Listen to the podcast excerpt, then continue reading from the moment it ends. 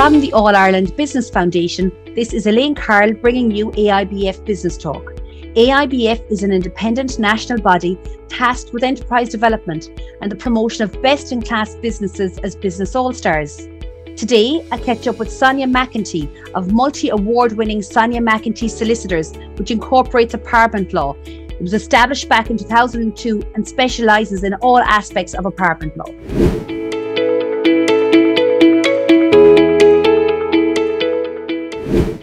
Thank you so much for joining me on AIBF Business Talk today, Sonia. Sonia, when I think of law and solicitors and the legal side of things, you know, I think of say conveyancing, buying or selling a house. I think of, you know, personal injuries, criminal law. But you've actually got a particular niche and focus on a very different area. Would you like to share with our listeners, you know, your particular area of focus within Sonia McEntee Solicitors? Thanks, Elaine, and, and thanks for having us on today. So, my uh, area of focus is very much on the multi unit development sector. So, that covers apartment developments, mixed housing and apartments, housing estates, commercial developments as well. So, your typical shopping centres. So, any area where you have multiple properties that have common areas and are making use of common facilities. So, just think of roadways, car parks, all of those. W- once you see that kind of an arrangement, that's what we that's what we deal with. And how we came to that was, you know, you mentioned the conveyancing and that sort of thing. When I set up my practice first, which was back in 2002, I was very property focused. I had a background in taxation as well. So, very much looking at investors who wanted all of that kind of tax advice around what they were doing that was property related. And as the recession came, as the Great Recession, the Great Financial Crash came and pulled the rug from under us, I might as well say, I had to look at how we were going to reposition the practice. So I actually spent about 12 months taking a giant step back from what we were doing and looking hard at how we could just, you know, I suppose the term we use now is pivot, how we could reposition ourselves um, to look a little different to the typical solicitor's practice on the street.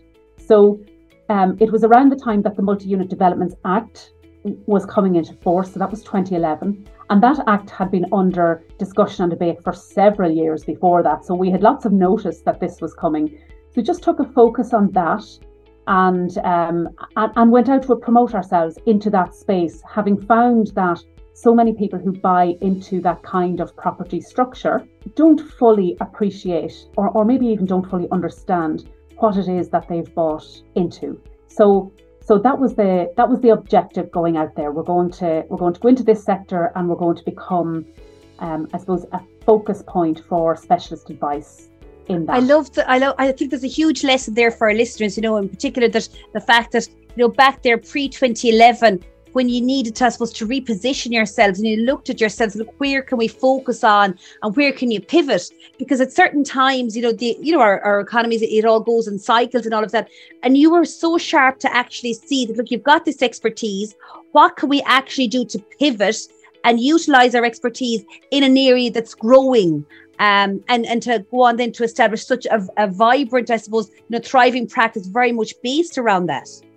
Yeah, and and you know, and even as we talk about this, Elaine, um, when they say necessity is the mother of invention, going back to that time, um, you know, you might find that when fee income is down and work is down, you know, what do you do around that? And I've just come to believe that that is the time, that's the ideal time for investment and, and reinvention. And, and the other thing that we did at that time was really upgraded upgraded our IT systems and how we managed information flow through the offices. So um, automated systems, case management, um, and, and in fact, I, I started remote working around that time myself as well because I had moved back to Cavan for family reasons, but my practice was based in Dublin. So um, I wasn't going to commute five days a week. I commuted a number of days. I worked at home the other days. So we had all of our systems set up around that time. So that, in fact, has also allowed me to develop a practice whereby I serve and deliver services across the country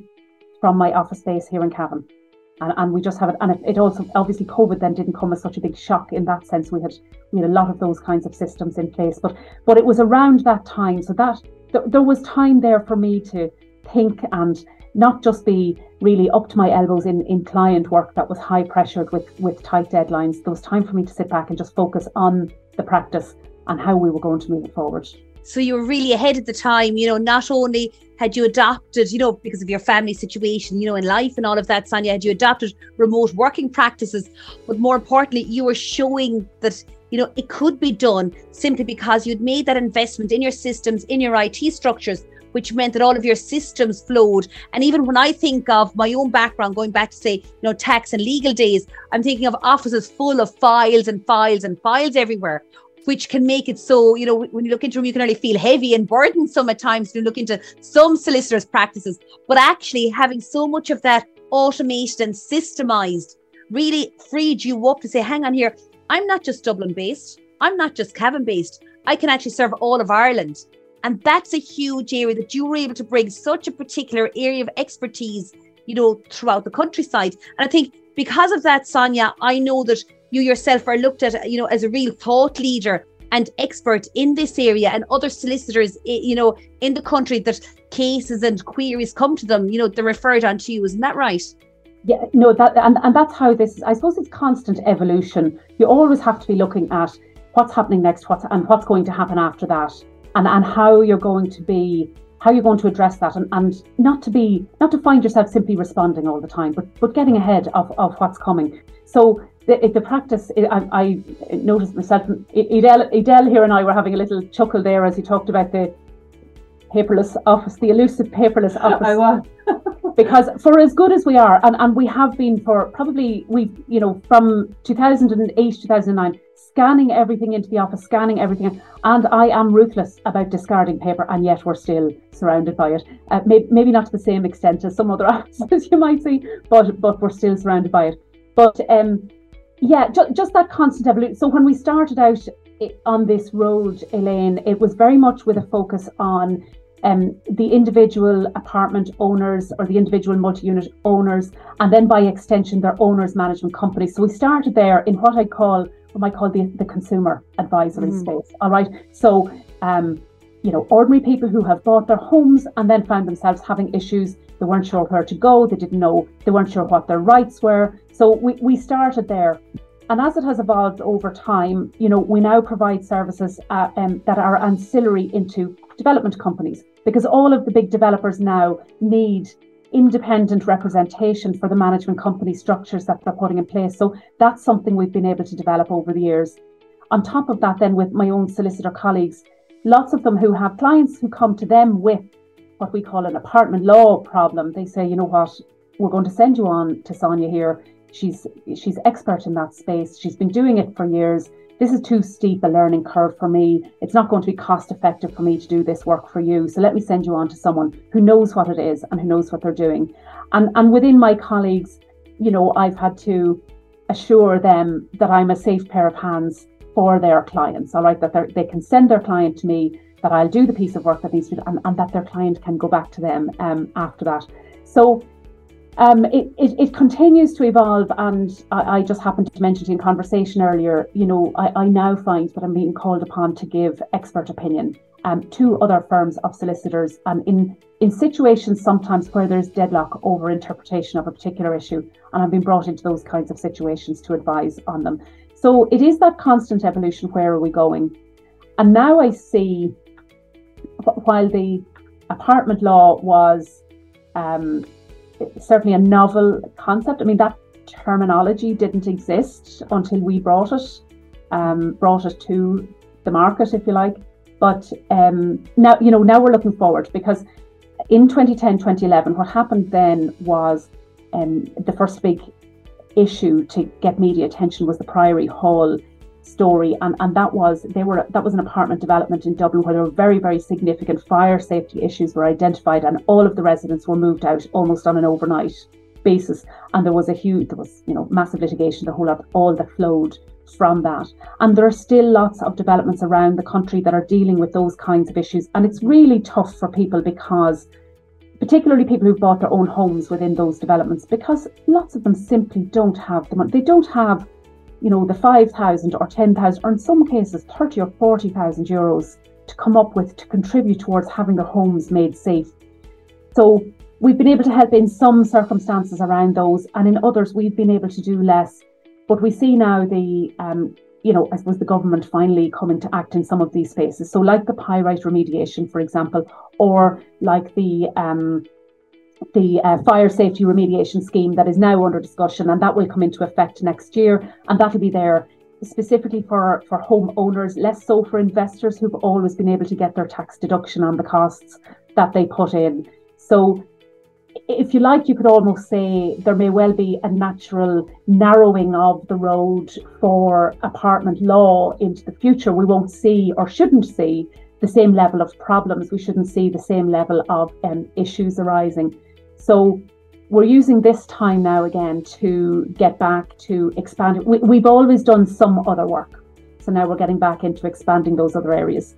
So I have a taxation background. I was Ernst & Young for four years, would have done a lot of um, succession planning type work, a lot of capital taxes type work. So um, that goes into business restructuring, goes into the wills and succession planning. But I suppose a particular area of interest for me has always been family succession in businesses.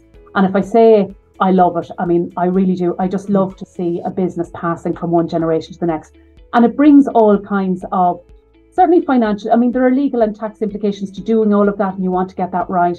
But there's there's the other side of it, which is just the human side of it, and it is how do we gracefully show mum and dad the door and and convince them that they can confidently leave us. Absolutely, and do it amicably as well. You know, yeah, gearing yeah, up yeah. for the future. You know, and and, and it's great when you when you do have a passion like that, Sonia. You know what I mean? That there's it's such it's so so fulfilling. And just I suppose before we wrap up, Sonia, you know, there's a lot of people out there, as you said, that sometimes you know they can often say, "Jeepers, you know, the cost of a solicitor or engaging legal advice." Maybe I don't have it or it's very difficult for me to get. And they said, you know what? Maybe they put it on the long finger. What would your advice to be for somebody maybe that has an issue or is dealing with something um, and they're saying, you know what, will we or won't we engage, you, you know, with with the legal side of things? Yeah, no, and I mean, I have to acknowledge that that's hugely problematic, Elaine. You know, we we have substantial costs in running our own practices, which do drive the fees then that are charged onwards to clients. And there's no doubt about it that many people out there can't or feel they can't afford to take legal advice. One of the things we've done over the years is